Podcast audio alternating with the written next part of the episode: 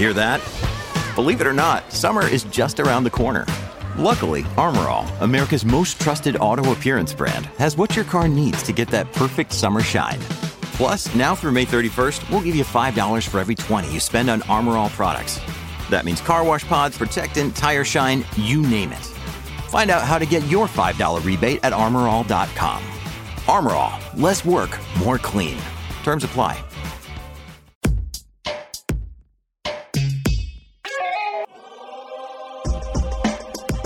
Welcome to the drill down. We've got business stories behind stocks and a move. I'm Cory Johnson. October 8th gives us episode number 113. Lucky 113.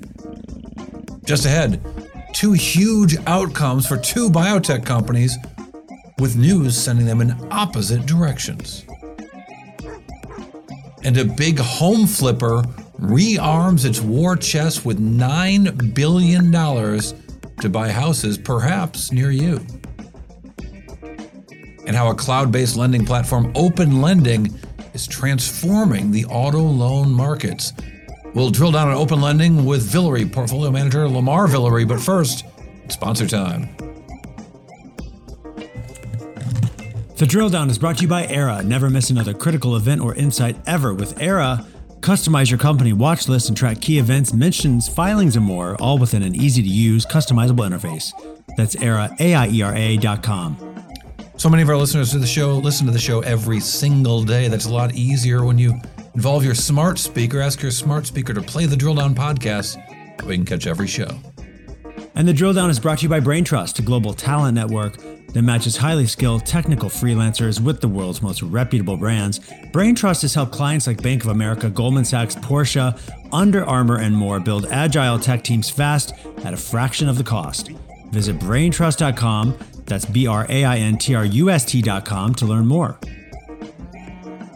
I'm Cory Johnson. Welcome to the Drill Down. We've got business stories behind stocks and move, and we have the three most important biz- developments in the world of business today with executive producer Isaac Webster, who I will finally see in person next week. Yes. How long has it been? Has it been like three or four Uh, years? Probably more. Probably It's more. So weird. yeah, it's probably It's been like so COVID years. that we work together all day long, every day, and haven't seen each other. But I can't wait to see you next week. Uh, Same, same, and we've known each other for so long. Um, but yeah, it's been a while. It's been a beat. It's been a beat. But let's get started with the news. U.S. job growth fell to the slowest pace of the year in September. The economy added just 194,000 jobs, while the unemployment rate dropped to 4.8% as many workers exited from the labor force. Yeah, people just not looking for jobs. Um, now we've been hearing, you know, the, there was a huge shock to all the the prognosticators about employment. They were looking for 500,000 jobs, uh, which is way, way off. But uh, you know, if you listen to the show every day, and as I mentioned, you should. You Yeah. listen to the show every day. You hear it from all of the CEOs who've been telling us about their difficulty hiring, telling us about the, the pressures on on uh, wages, how uh, employees won't even walk in the door if they can't get paid a lot of money, and they're not really getting the employees that they want all the time. We've been hearing it from the CEOs when we listen to what they have to say on our show. Uh, so maybe at least drill down listeners weren't caught totally unprepared by this low number. Yeah, they shouldn't have been. They sh- if they're listening, they would have known. Little pat myself on the back for that one. Now let's move on. The Biden administration is weighing an executive order on cryptocurrencies. This is according to Bloomberg. The report says it's part of an effort to set up a government-wide approach to the asset class. Uh, the proposed directive would charge federal agencies with studying and offering recommendations on crypto and would touch on financial regulation, economic innovation, and national security. on one hand, this is such good news, and the other hand, it's just terrifying because the the U.S. government, in my opinion, has had a completely ham-handed approach to figuring out what to do about the world of crypto. And Yeah. what happens is, if these rules are stupid, crypto companies pack up and leave, and many of them already have. I know many entrepreneurs uh, who are Americans who are living in Switzerland, they're living in Singapore, they're building these businesses in Malta because those places have opened their arms to crypto and have tried to really embrace uh, the the potential for these businesses. The U.S. government took a very open-ended approach to what was possible in the internet, and the internet flourished in California, in particular, in America writ large. They have not done so with crypto, and crypto is already kind of happening outside of the United States. If they screw this up, it could get even worse. And history doesn't really tell us that they'll do so well with this. Well, so but we'll they see. might. It could be, you know, what the Clinton administration did with the internet was was really uh, visionary and really led to a, a, a strong creation. Look, we want to have bad actors out of the crypto industry, and maybe these rules will help make that happen. God willing. All right, let's move on to Facebook. Another outage at You don't have to get all religious about it. Oh, I'm always religious. You know It's just freaking crypto. It's not, you know. crypto's religion to a lot of people I know. Render Uh, unto crypto what is crypto. Re- render unto God what is for God. Who's getting religious now? Oh, sorry. All right, moving on to Facebook. Another outage at Facebook. The social network says some users were having trouble accessing its products today, which is Friday, October 8th. It wasn't immediately clear how many users are affected this time around. The company's global outage on October 4th, earlier this week, left more than 2.9 billion internet users unable to access Facebook, Instagram, WhatsApp, Facebook Messenger, and other tools for roughly six hours, even though it felt like six days. The Facebook blamed a simple technical mistake made during routine maintenance for that outage, but we don't know what happened for this specific outage yet for today. Cory, what stocks are you're drilling down on? Well, let's start. I promised two biotechs going in very opposite directions, both with their stock price and the futures of their companies. More importantly, let's start with ChemoCentryx. ChemoCentryx, uh, that's trades under CCXI. Shares jumped 96% today. That's pretty incredible. for the year. well, and they've but they've lost 35% over the last 12 months. But, you know, hey, today was a good day. ChemoCentryx with with a, a, a very stupid spelling of the name. ChemoCentryx is one word with two capital C's and an X in there somewhere. Really interesting business because they've been working on a drug that they call Tavno, Tavneos, um, which uh, got a negative read from the FDA uh, earlier with a sort of a preliminary look that looked kind of bad, um, uh, with some disagreement about how they're. They, the FDA wanted more information about the tests that they had been running, and, um, and yet it was approved in Japan. Well, the it, this is a really binary event for this company. This is their big drug, and the FDA approved it. And it was a shock to the markets. It was a shock to people who follow this company because there had been some questions. Quite often, when there are questions about how a study is conducted, it means the study just isn't right. But the FDA has decided, in fact, this study is right. Now, specifically, um, this uh, treats patients with something uh, known as ANCA or ANCA, and essentially, it's a it's a therapy um, uh, that helps patients uh, uh, with kidney problems and and other. Uh, it's a it's a vascular blood problem that can affect lots of different things, including your kidney. Um, the FDA approved this thing. It- they, it's approved in Japan as well. It means everything for this company's ability to sell this. It also means they get some milestone payments uh, to the tunes of tens of millions of dollars from certain partners. And it really completely changes the trajectory of this company, something that really pleased the CEO, Tom Schall, when he spoke with uh, analysts and investors and people who follow the company this morning. Tavneos has been approved by the FDA. We will make it available to patients in the coming weeks. This follows approval in Japan, and we look forward to a decision by the European regulatory authorities later this year. As I said at the beginning of the call, this is a great day for ChemoCentryx, as well as for patients, rheumatologists, and nephrologists, and our shareholders. And we've arrived at this point as a result of the contribution of countless individuals. These were not just the members of the ChemoCentryx team, but also the dedicated clinicians, members of the patient advocacy communities, and most important, ANCA patients themselves. So, real hope for these people who didn't have uh, hope before, or maybe had hope dashed when it looked like this thing wouldn't get approved. Great news for them. Uh, and you can hear from the gravity of his voice, this really was make or break for this company and uh, ChemoCentryx, um, which is not chemo, to be clear. Um, uh, a big move for this company.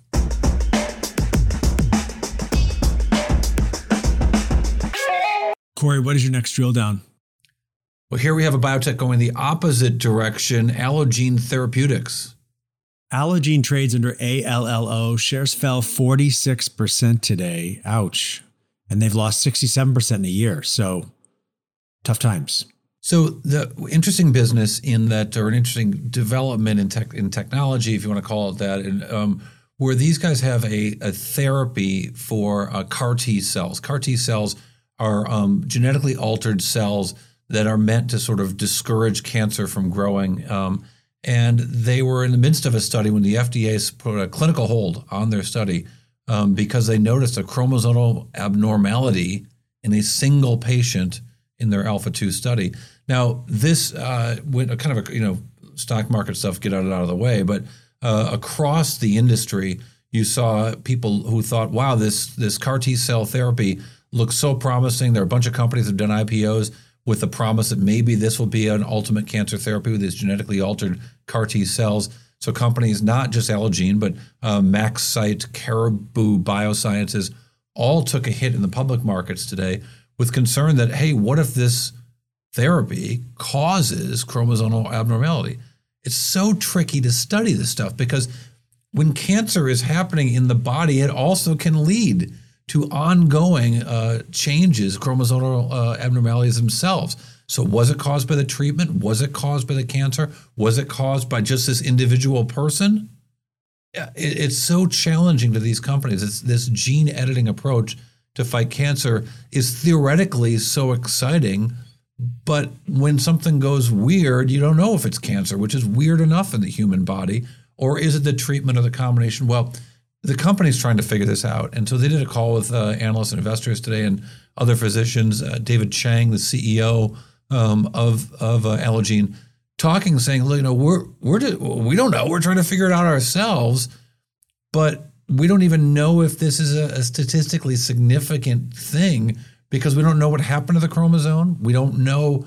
if this was happening because of the cancer, and this is going to require some additional investigation, or so says CEO David Chang you know, we are trying to understand, you know, first of all, whether this is a clinically relevant finding. Obviously, this is an observation that has been made, and our approach is trying to better characterize what exactly happened to the chromosome, and that may require some additional uh, investigation. And as uh, previously asked uh, by Sabine, uh, we are also looking to see when uh, this uh, change may have occurred.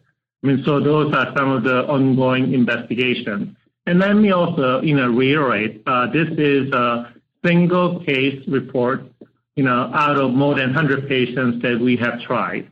And, you know, this is not something that we normally look for, because most patients do recover and uh, CAR T cells disappear uh, from the patient's body. So there's many unknown questions, and we are working diligently to answer these questions.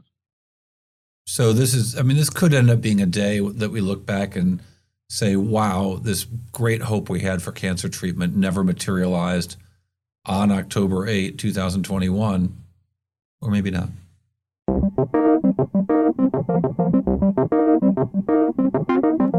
Cory, what's your next drill down?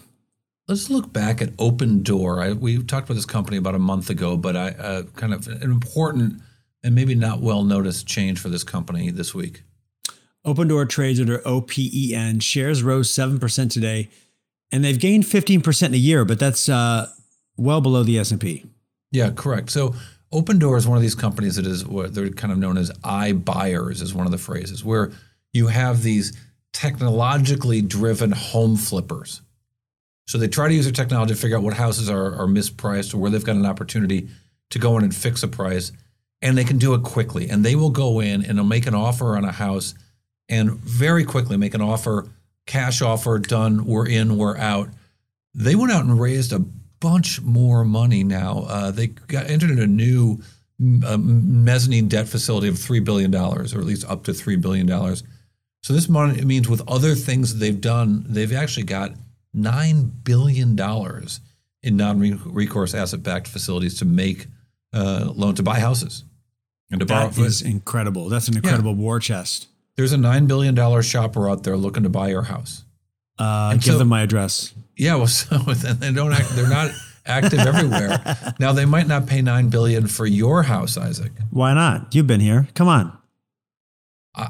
I wouldn't. Anyway, let's move on from that. houses. But I wouldn't uh, uh, um, but uh, they one of the you know look they can borrow at a lower rate than most, but they feel like they can use technology to make these transactions fast. They can use technology to get figure out how and use use their scale to figure out how to fix a house, make quick repairs, flip the house, and get it right back out on the market. They also say they make these deals really fast, and then when they get so well, let me ask you if you can guess, how many times do you think they make an offer that they actually close the deal? Because they make the offer within like 48 hours. Um, I have no idea. 50%? 50%. Oh, Are you reading my notes? no, I didn't read your notes. Isaac. notes. I never read your notes. Isaac. yeah, well, there you go. So, or emails yes, or texts. 50%. Um, they say it could even be better. So when they get someone who really is a seller, not someone who's just kind of fishing around for a price, they say when they get a true seller with no modifications to the deal, they go, bam, here's the offer, and 50% of the time it's accepted. They think that could go even higher. Here is CEO Eric Wu. We see we see the conversion of true sellers um, even without additional modifications as it stands today, you know, uh, approaching 50%. That means that like whenever someone is a real seller in the market and receives an offer from us, they you know one and two say yes. You can imagine if we can lower the cost and bundle things together and improve the experience, that can exceed 50%. Then it's just about raising awareness, right? So if, if the vast majority of home sellers know about Opendoor and then actually request a quote, um, and we improve the accuracy of the pricing model and the cost structure and, and bundle things together, um, I, I, I really do believe that uh, the majority of transactions will move digital. So yeah, it's just so interesting. You go on the website, you pump your address in there, and you get an offer for your house. Um, it's uh, I, love it's the, an- I love the ease of that. Well, and that's that's the thing that they talk about quite a bit. And uh, I didn't use this as this. That was from a, a conversation they had with an investment bank about a month ago. Uh, Eric Wu also talked about things like just we, our goal is we want to make yes we want to offer a price and get in and out of a house, but the, he he compares the experience of you know we want to make it instead of having to fly from one place to another with three different stops and you got to change planes once and it takes so much. He wants to make it really quick, really fast, turnkey, get an offer, take the money, get out of the house. Hey, sign me up. All right, coming up next, we're going to talk to our friend Lamar Villere about a look at a, a really interesting lending business uh, called Open Lending that is trying to find a way to provide uh, technologically driven, better loans, cheaper loans for a certain sector of auto borrower. That story next, but first. The Drill Down is brought to you by Braintrust, a global talent network that matches highly skilled technical freelancers with the world's most reputable brands. Braintrust has helped clients like Bank of America, Goldman Sachs, Porsche, Under Armour, and more build agile tech teams fast at a fraction of the cost. Visit braintrust.com, that's B R A I N T R U S T.com, to learn more. All right, welcome back to the Drill Down Podcast. We're joined by our friend Lamar Villere of the Villere Fund uh, with an interesting company known as the Open Lending Corporation. Sounds very uh, ecumenical. Sounds like a, a, but it's an interesting, really interesting business. This notion of cloud auto lending. Uh, talk to me about uh, the Open Lending Corporation, Lamar. What, what does this company do? Sure. So open lending basically sits between sits in the in the middle of uh, whoever's selling cars. So whether it's the OEMs um, or or the, the car dealers, uh, the lenders themselves, and the insurance companies that handle the risk of uh, uh, automotive, uh, you know, car default if you default on your auto loan. Um, and what's what's unique about these guys is they're focused on what they call the near prime market. So basically, traditional lenders are really good at writing credit for prime, so call it 700 uh, FICO scores and above, and not very good at anything below that. They generally will basically call somebody prime or subprime. Um, whereas in reality, there's a huge gulf between a prime uh, borrower and a true subprime, you know, very high risk type borrower. There's a, there's a wide void in there, and, and open lending essentially helps the uh, those buying and selling a car company figure out parcel out who uh, who's a good uh, credit and who's not, and helps the, uh, the, the seller basically price that risk a lot more attractively, so that uh, basically you're more likely to buy a car if your, uh, loan's approved and comes in at a reasonable price. So Yeah, I thought it was like being pregnant. Either you're, you are or you're not. You're prime or you're not prime. right, so uh, all things are shades of gray, Cory. So um, you know, we, we there's this uh, 250 billion dollar a year uh, kind of section in the middle again, which we call the near prime, and uh, just traditionally, uh, FICO is not very good at predicting uh, the likelihood of these guys uh, making good on their loans. And Open Lending has 20 years of data and has, has proven through you know different economic cycles that they basically are, are better at pricing that risk. And, and the key there is uh, not to have the, the, the car company believe in it because they're just glad to get the car sold. The key there is having the insurance company comfortable with it. So if the you know open lending is not taking any balance sheet risk, they, they are not a lender. So they're not a lender. Right, they're not so a who's lender. the lender here? The insurance company's a lender. No, sorry. So the okay, so you've got um, call it you know Toyota Credit, who at this point is not a customer, but but just sort of for for simplicity's sake, Toyota Credit um, wants to pri- you know somebody wants to go goes to their dealership and wants to buy a new Toyota. They, they fill out the paperwork with their social security number and so forth, run it through the uh, the system, and it, essentially, says, okay, Toyota uh, Financing Corp will lend you uh, the money to buy this car. I'd call it 10% a year. And open lending would get a piece of that. The insurance company that sits there and says, we'll take the default risk, we'll take a piece of that. And um, you know some of it will go to the Toyota Finance Corp as their, their profit and overhead. So um, basically, these guys are just helping the insurance companies get comfortable with the risk and uh, helping the car companies sell the cars and helping the buyers get better better rates than they would if they were just plainly plainly called uh, And does- subprime. Does open lending get points or do they get a fee? They get both. Uh, Okay. Basically, they get both. They get paid um, kind of from from multiple sources. Mostly, it's upfront. Uh, a lot of it, you know, it's accelerated their payments upfront, but some of it um, goes over time with the car. But they, they get paid whether that that winds up being a good credit or not. Uh, they make a little more if it wound up being a good credit. Uh, the bigger the bigger reason that they aren't going to uh, misjudge the uh, the credit is obviously the insurance companies will not have the confidence in them going forward if they're uh, show that they're not as accurate in predicting defaults as, as they thought. So, um, you know, Well, and that's the magic sauce, right? I mean, there are so many companies out there, some of whom we've had on the show, um, that claim to have a magic algo. They've got they claim, well, we've got the math. Or we, you know, we're SoFi, we're the lending club, we're we've got a better way to figure out risk than the people who've been figuring out risk for the last hundred years. And I just and I'm like, it's a bull market. I I don't know. I don't I don't I can't disprove that. But I'm so suspicious. And again, I we, we had a lovely interview with the, the CEO of the Lending Club. I think they're doing great, and I and I wish them a lot of well. I don't know if their magic sauce works or not. I don't know if SoFi's loan uh, um, or risk assessments are any better than anybody else's. They claim it's better, and that's a pretty good business. You know, having to put less money aside for losses makes for a pretty good business model until it doesn't. Sure, and and again, um, they're not taking the risk. So so the person that they the really the, who they have to convince that they're good at this is the insurance company. They don't really have to convince me. They're doing the volumes. Okay, they they did two hundred. They're going to do two hundred thousand loans this year uh, from their protection program. They're going to generate two hundred million dollars of revenue. So whether they're good at it or not good at it, they seem to be able to convince the insurance company. I mean, the whole key Right. here is that the financing companies aren't taking any risk. The insurance companies are taking all the risk, and they have the full confidence that open lending's algorithms are accurate and have worked. And they have worked again over you know multiple types of cycle through the, the Great Recession and, so forth. So uh, the, the the mousetrap has the uh, been been blessed by enough sources. They just signed uh, this summer. They signed their third insurance company, uh, American National. So they're able to. Uh, they- they've got some competition for the insurance pricing uh, going as well. Uh, so they, they've they, they seem to have this thing worked out pretty well. They're growing.